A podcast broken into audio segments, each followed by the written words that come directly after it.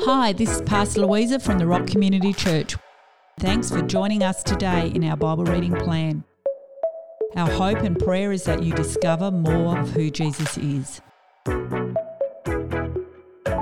Hello, this is Louisa and we're continuing our reading from Revelations. And some people steer away from the book of Revelations because it seems too hard and mysterious. But the book of Revelations really is for those who want to know who Jesus is and to know Jesus as their friend. But it's written in a different writing style, and it's got lots of pictures and images, and it's really easy to get trapped in the literalness of Revelations when actually it's full of images, full of story, full of metaphors, and it really invites us into a mystery and into thinking a little bit different. In Jewish writing and communication, Jewish people are always thinking function, not form. And so we think with a Greek mind, but Hebrew people think about the function of what is being said. So I encourage you not to take this too literally, but breathe into the story, and we're going to kick off from Revelations chapter 6. Then I watched as the Lamb broke open the first of the seven seals. Immediately I heard one of the four living creatures call out with a powerful voice of revelation, sounding like thunder, saying, "Come forth." So I looked, and behold, there was a bright white horse. Its rider had a bow and was given a crown of victory. He rode out as the conqueror, ready to conquer. When he broke open the second seal, I heard the second living creature call out, "Come forth." And there appeared another horse, red like fiery flames, and its rider was given a great sword and the power to take peace from the earth, causing one to put to death another. Then he broke open the third seal, and I heard the third living creature call out, "Come forth." And behold, I saw a black horse riding in front of me, and its rider was holding measuring scales. And I heard what seemed to be a voice from among the living creatures saying, "A small measure of wheat for a day's pay, and 3 measures of barley for a day's pay.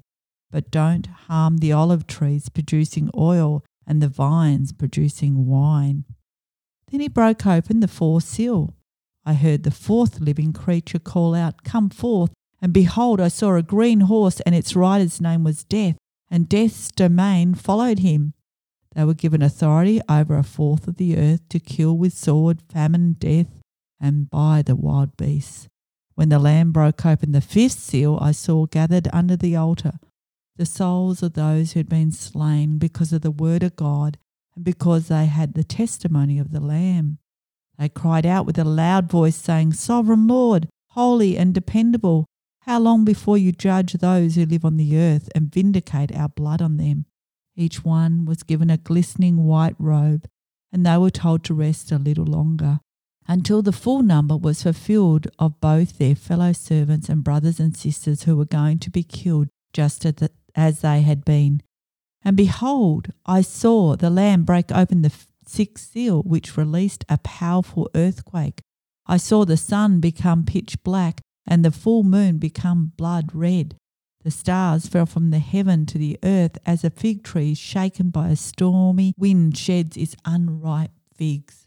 The sky receded with a snap as a scroll rolls itself up, and every mountain and island was moved from its place, and the kings of the earth and its great princes and generals and the rich and the powerful and everyone, whether they were slave or free, ran for cover and hid in the caves and among the mountain boulders. They called out to the mountains and the boulders, saying, "Fall on us at once. Hide us quickly from the glorious face of the one seated on the throne and from the wrath of the Lamb, for the great day of their wrath has come, and who is able to stand?" What an incredible metaphor or story that has been read to us this morning. What struck you? What's lingering in your thoughts as you've listened to this morning? I think for me, and it just the words, "And behold, I saw the Lamb break open the seal," And just for me to remember that the Lamb of God, Jesus, is seeing what's happening and he is participating in what's happening. And sometimes I feel alone and I feel like nobody sees and nobody is noticing what's going on in my life. And yet there's an activity of the Lamb of God interacting in what's going on. And it reminds me that whatever is going on in my life, God is interacting and God is noticing and God is seeing what's happening.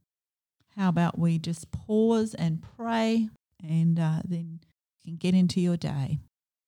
Father God, thank you that we are not alone, even when we feel lonely or feel unseen or unnoticed, that you do see and that you do interact in our lives and that we are not forgotten.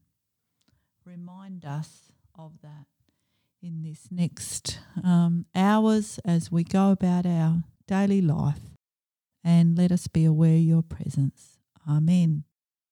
Thanks for joining in. See you tomorrow. Thanks for joining us today in our Bible reading plan. Don't miss future episodes. Click follow to subscribe and share with a friend. Have a great day.